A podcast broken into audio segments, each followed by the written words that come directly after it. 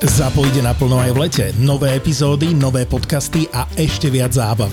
Vodný svet s tromi bazénmi, wellness, masáže, detský hrad a bazén pre deti, maskot Riz Norris a animačný program na každý deň letných prázdnin s ubytovaním v chalupách. To je Godhal Liptovská osada. Liptovská osada. Naozaj krásny a štýlový dovolenkový rezort pre rodiny s deťmi len 12 km od Donoval. Omrkni a rezervuj si rodinné leto na gothal.sk. g o t h a l Odporúča rodina podcastov ZAPO. Toto je True Crime podcast, takže je logicky 18+, lebo sa nevyhneme opisom fyzického, psychického, verbálneho a sexuálneho násilia a tiež opisom sexuálnych deviácií páchateľov. Z tohto dôvodu je podcast nevhodný pre vás, ktorý máte menej ako 18 rokov alebo citlivejšiu povahu.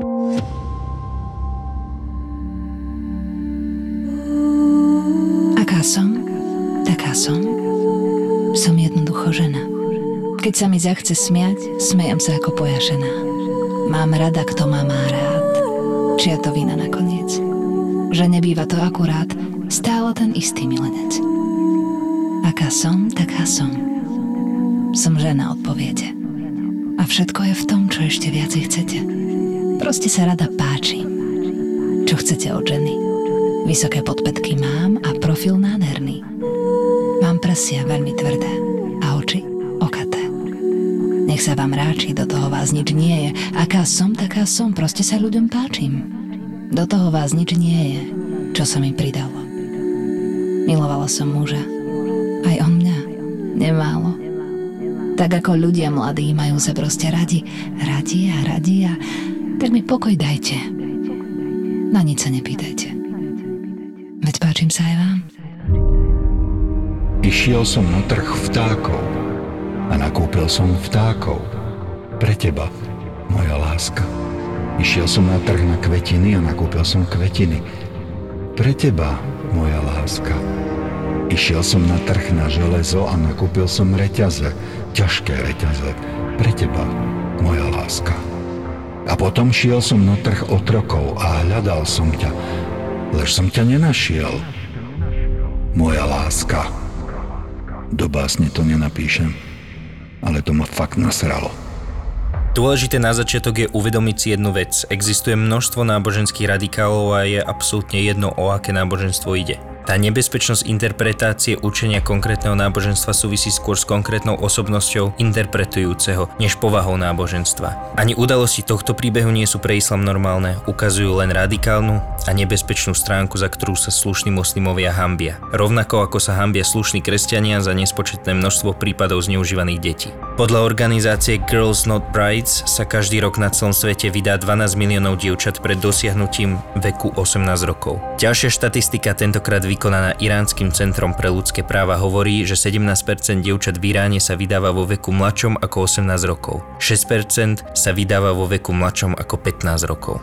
Vedel by si možno zhrnúť, pomenovať veľmi netradične, ale takto na začiatok, že aké emócie v tebe vyvolal tento príbeh? Mužov, ktorí považujú ženy za svoj majetok, treba dôrazne upozorniť, že to tak nie je. Veľmi opatrne som to teraz povedal. Predať svoju dceru akémukoľvek mužovi za manželku je počin, ktorý sa prieči aj kresťanským mravným zásadám. Ako vnímaš detské manželstva? Ja si myslím, že partnera by si mal vyberať každý sám na či už celoživotné spolužitie, alebo nie na celoživotné, lebo to nikdy nevieme keď ten partnerský vzťah začína a rodičia a starší príbuzní môžu tu mať len poradný hlas.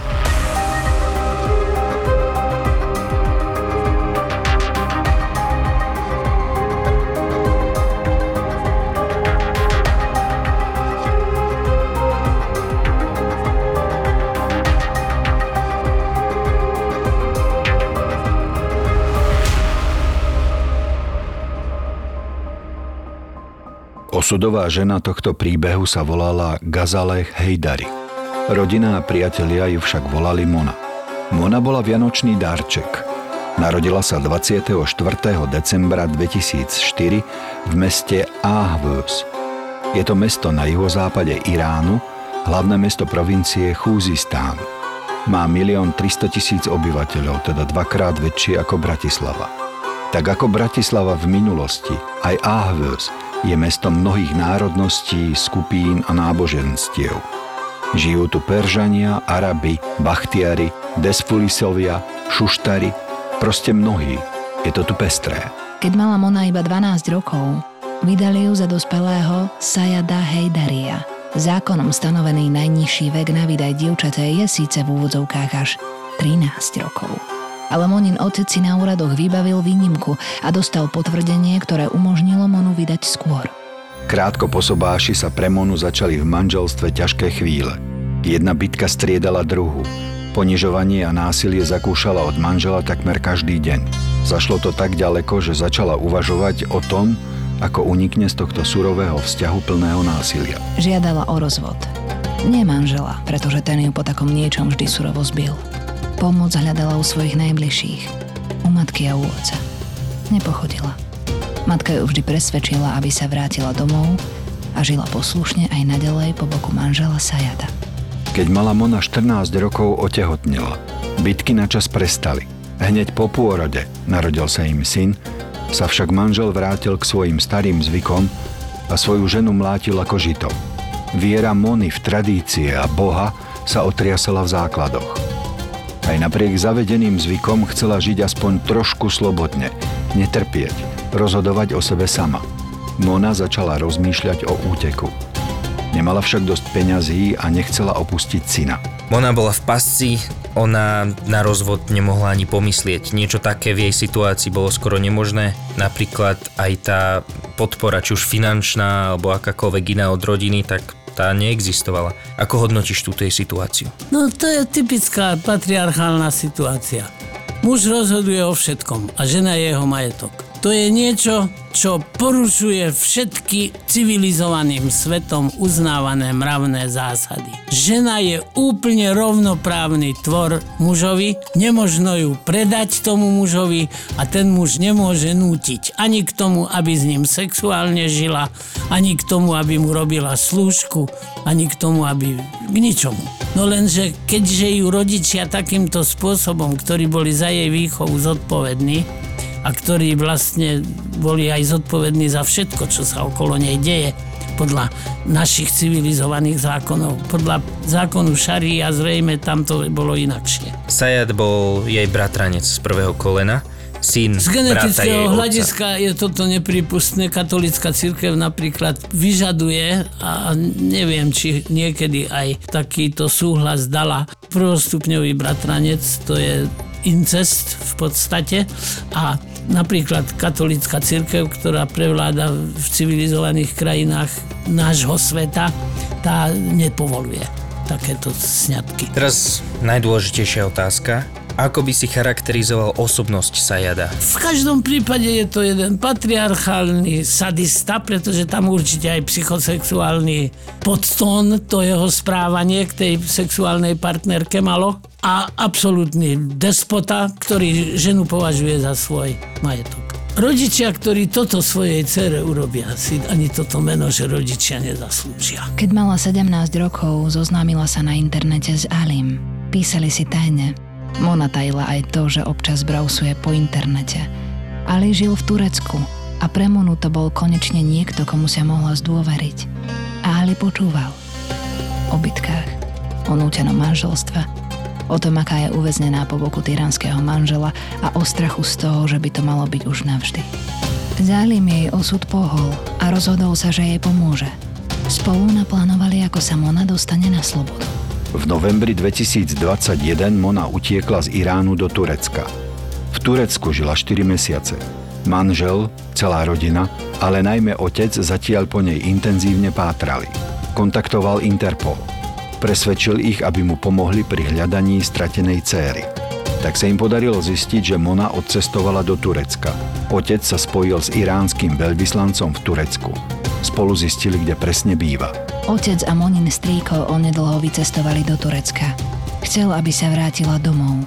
Nemohli ju odliec násilím, to by im turecké úrady a polícia nedovolili. Potrebovali Monu presvedčiť, aby sa s nimi vrátila dobrovoľne. Nakoniec to nebolo až také ťažké Využili jej slabinu. Moninho syna. Presvedčili ju, aby sa vrátila domov kvôli malému chlapcovi a zaručili jej, že po návrate sa jej nič nestane, že bude v bezpečí. Mona im uverila. Uverila úsudku a láske svojho otca. Takto to vysvetlila aj Alimu, keď sa s ním rozlúčila, kým odcestovala späť do Iránu. Ako hodnotíš osobnosť tohto Aliho? Ono to ani nemusí byť jeho zajstné meno, ale uh, možno nejaký taký internetový pseudonym. Čo to bolo zač? To, že jej pomohol pri tom úteku, tak to svedčilo pomerne dosť veľkej takej adrenalínovej povahe. A to, že ju pustil, no mala tam dieťa svoje. To, že to dieťa opustila, tak si určite po celý čas, čo nebola s ním, vyčítala. Takže to, že sa vrátila, že sa nechala na to návrat prehovoriť, tak aj to celkom chápem. Že ju Ali pustil, no tak nakoniec on, keď sa to tak vezme, tak ani nemal právo ju držať, pretože on jej nebol nič. Keď sa to tak vezme, neboli spolu ani zosobášení, ani proste žili spolu a ona odišla so svojím rodičom. Takže keby nebola chcela a on by bol teda im bránil, aby ju násilím vzali, tak to by bolo v poriadku. Ale keďže sa dala prehovoriť, tak k jeho osobnosti vlastne ani nemám viac čo dodať. A myslíš, že ten jej otec vedel, čo ju v Iráne čaká? Ten jej otec to bol presne povahovo to isté, čo jeho zať. On tú svoju dceru mal rád len akože je to jeho dcéra. Z tejto spoločenskej vrstve sú ženy považované za niečo menej cenného. Sú menej hodnotené ako nejaké vzácne zviera, dostihový kvoň alebo plemenný byk. Nie našťastie v celom Iráne, ale tých 12% takých radikálnych No, ľudí tam áno, stále v existuje. tejto spoločenskej vrstve. Pardon, ja tu teraz som naozaj vzdialený toho, aby som celý islám do tohoto vreca strkal. Pretože tak, ako máme extrémistické skupiny a sekty v kresťanskej oblasti, tak ich máme aj v judaistickej, aj v islamskej. Tieto tri náboženstva spomínam práve preto, že to sú tri najväčšie monoteistické náboženstva na svete. Po návrate sa Mona strašne bála stretnúť sa s manželom Sajadom. Strýko a otec jej však slúbili, že ju vezmú na policajnú stanicu a tam všetci spolu dohodnú nejaké rozumné riešenie pre všetky strany. Po návrate ju však ani otec, ani strýko na policajnú stanicu neodviedli. Mona sa preto rozhodla zájsť na políciu sama. Keď bola na ceste, auto, v ktorom sa viezla na policajnú stanicu, zrazu zablokovalo iné vozidlo. Vybehli z neho Monin muž Sajat aj so svojím bratom. Monu vytiahli z auta, zviazali ju a násilím odviedli k Sajadovi domov. Tam ju ešte pevnejšie zviazali, aby sa nemohla ani pohnúť. Potom Sajad vzal do jednej ruky veľký nôž a do druhej chytil Monu za vlasy. Kričala, bála sa, ale nezastavila ho. Začal jej zaživa odrezávať hlavu. Krik prešiel do chrčania a potom do sípavého bublania, keď sa jej krv valila do hrtana a na koberec. Sajad sa nezastavil, kým neodrezal Mone celú hlavu od tela. Jeho brat potom zabalil telo bez hlavy do koberca, na ktorý Mona vykrvácala a Sajat, držiac Moninu hlavu za vlasy, vyšiel výťazne na ulicu. Kráčal po nej, dvíhal odrezanú hlavu pred seba a do výšky a výťazne sa smial. V druhej ruke stále držal zakrvavený nôž, ktorým Mone odrezal zaživa hlavu.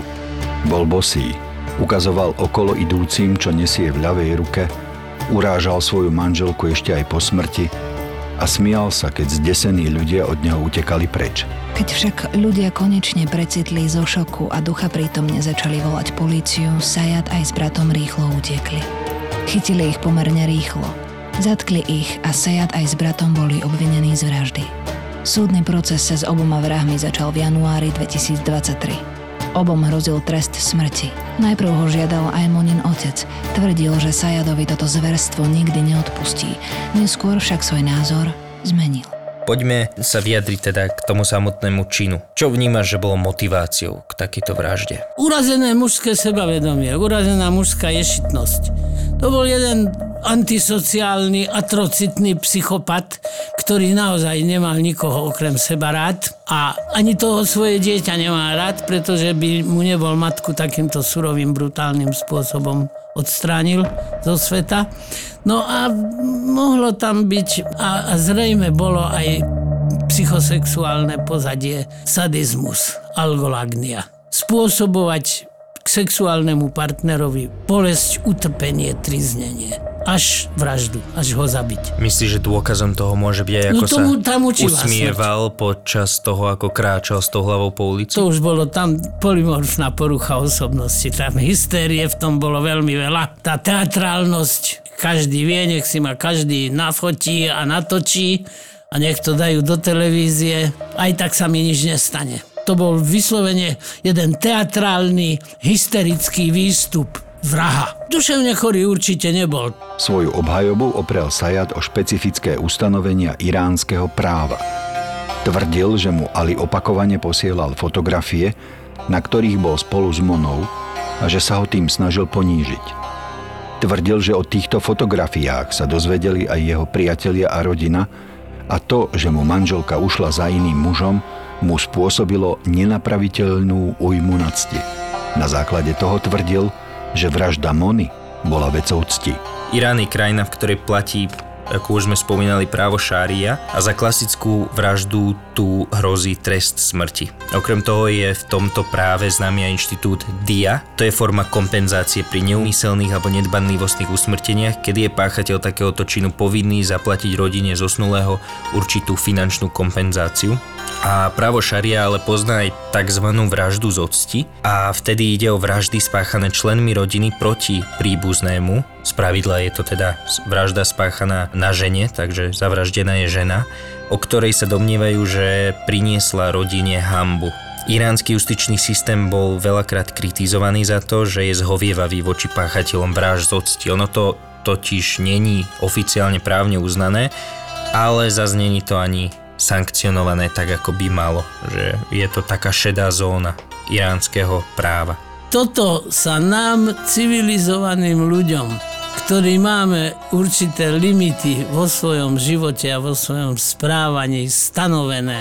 A pôvodne tie mravné aspekty, ako som už na týchto našich sedeniach opakovane zdôrazňoval, vychádzajú z Mojžišovho zákona z jeho základných piatich pravidiel. Ctiť otca a matku, nezabíjať, nesmilniť, nekradnúť a neklamať, čiže nevydávať krivé svedectvo. Každopádne ale ten Mojžišov zákon bol platný starozákonný, pri, u starozákonných židov a tá sexuálna stránka tohoto zákona bola myslená trochu inak ako v moderných monoteistických náboženstvách, pretože vieme dobre, že u starozákonných židov bolo bežné mnohoženstvo a starý zákon aj o tom hovorí. Aj islam vychádza zo starého zákona, aj z nového zákona, buduje ešte na ňom. Áno. Podľa práva šaria mali Moniny rodičia právo žiadať o tzv. retributívnu spravodlivosť založenú na princípe oko za oko, zub za zub. Pretože im Sajad zabil dceru, čakal by ho podľa tohto princípu veľmi tvrdý trest. Zrejme trest smrti. Moniny rodičia sa však takejto odplaty vzdali a zabezpečili tým pre Sajada a jeho brata oveľa miernejší rozsudok. Sajad bol odsúdený za to, že odrezal svojej manželke hlavu a chodil s ňou po meste a verejne ju hanobil na 8 rokov väzenia a jeho brat bol odsúdený na 45 mesiacov väzenia za pomoc pri vražde a za to, že sa zbavil Moniných pozostatkov. Moniny rodičia čelili ostrej kritike médií, nielen za to, že otec presvedčil dceru, aby sa vrátila a slúbil jej bezpečnosť, čo nedodržal, ale aj za to, ako reagovali na celé manželstvo a rozsudok. V rozhovore pre médiá otec povedal, že násilie bolo v Moninej rodine v úplne normálnom rozsahu. Na otázku, prečo ju vydal, už ako 12-ročnú odvetil, že vydať ju vo veku 12 rokov za príbuzného a takého dobrého muža, ako bol Sajat, bolo pre ňu to najlepšie, čo pre ňu mohol urobiť. Tvrdil, že Sajat tvrdo pracoval, aby zabezpečil Mone ten najlepší život. K tomuto už ťažko aj niečo dodať. Od začiatku sa rodičia tohto dievčaťa nesprávali ako rodičia ľudskej bytosti, ale ako majiteľia takého nejakého zvieratka. Ľudská bytosť, ktorá je podrobovaná násiliu a jeho rodičia tomu povedia len toľko, že to je niečo, čo je úplne pravidelné a čo patrí k životu a že má mu byť povďačná za to, že sa stará o to, že má dobrý život, tak dobrý život v prvom rade nemala, pretože bola dennodenne podrobovaná krutému, brutálnemu násiliu a ráno už stávala s tým, že dostane bitku.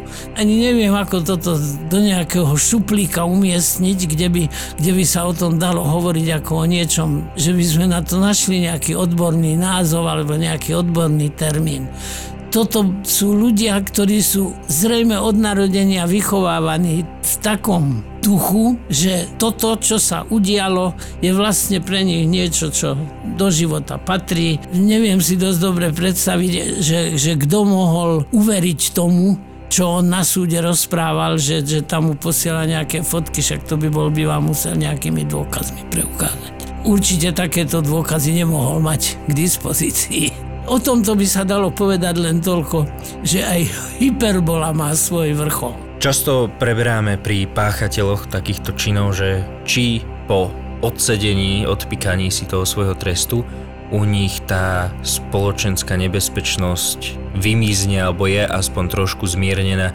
Ako myslíš, že to je v Sajadovom prípade? No, podľa práva šaria jeho spoločenská nebezpečnosť je nulová.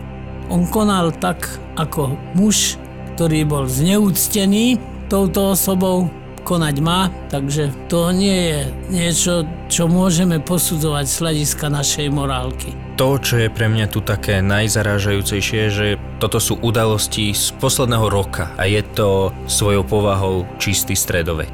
A ešte jedna taká vec, že keď si ich človek tak humanizuje tieto postavy, tak tí rodičia Moniny, tak tí sú 40 sú ľudia ešte vo vysokoproduktívnom veku.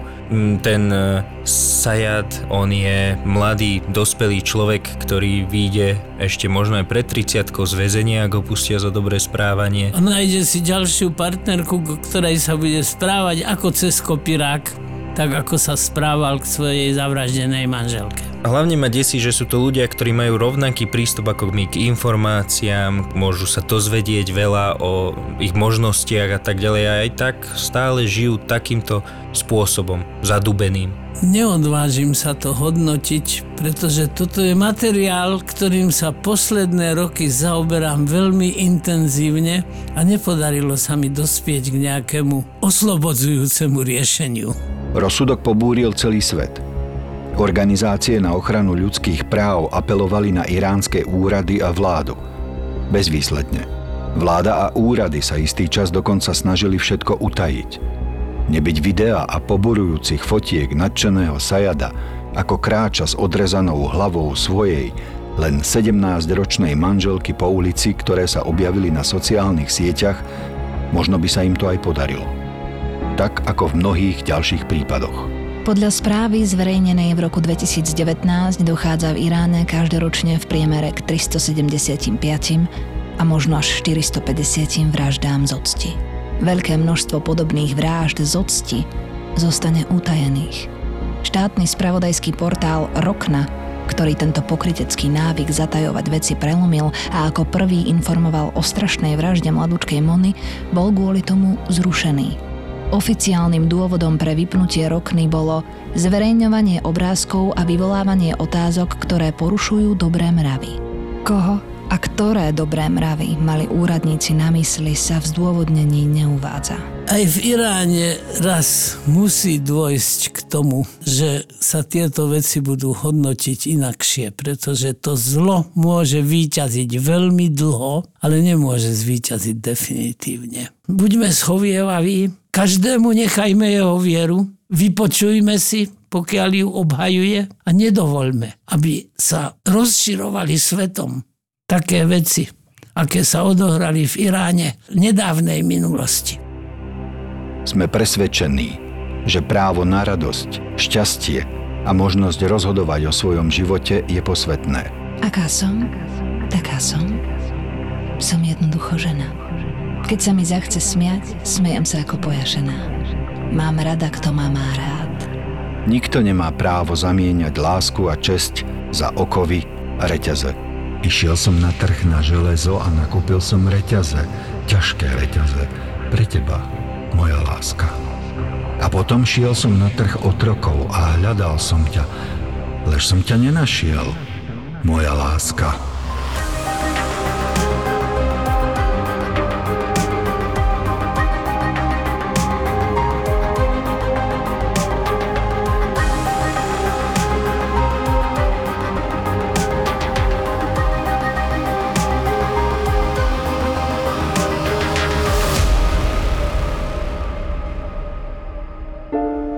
Napísal všetky epizódy Vražedného psyche. Smrť v nich opísal na 100 spôsobov. Každá z nich sa ho dotkla. Pred niekoľkými rokmi ho však smrť zasiahla dvakrát tak, že ho takmer zlomila. Tie dva prípady nikdy vo vražednom psyche neopísal a ani nikdy neopíše. Smrť malého dievčatka a jej otca rozdelila Slovensko. Nikto nedokázal pochopiť, ako sa môže stať, že otec zabudne na svoju dcéru v aute, a ani ja. Kým som s tým otcom a jeho manželkou neprežil všetko doslova, ako v priamom prenose. Ten otec bol totiž jeho najbližší priateľ a on sa s ním predtým kamarátil desiatky rokov. Veselých, bláznivých. A potom prišla tragédia. Najprv céry a neskôr jej otca. Môj život s Jojom je strhujúca kniha plná smiechu aj slz, ktorú napísal Dušan Budzák, autor literárnej predlohy podcastov Vražedné psyché ohurujúce svedectvo o tom, ako sa každému z nás môže stať, že zabudneme na svoj najväčší poklad napriek tomu, že ho nesmierne milujeme. Ale nenechajte sa pomýliť. Hoci v knihe opisujem smrť, je plná aj smiechu a radosti. Je v podstate ako náš život. Plná úsmevu aj slz. Alebo ako znie podtitul knihy. Aj tie najväčšie tragédie majú svoj šťastný začiatok. Knihu Môj život s Jojom dostanete v každom kamennom knihkupectve aj knižných e-shopoch, no a link na jeden taký sme vám nechali v popise tejto epizódy. Jedna dlhá náročná cesta do Chorvátska neznamená, že to moje dieťa už koniec bude závislé od mobilu. Žiadni rodičia odstrihnutí od reality.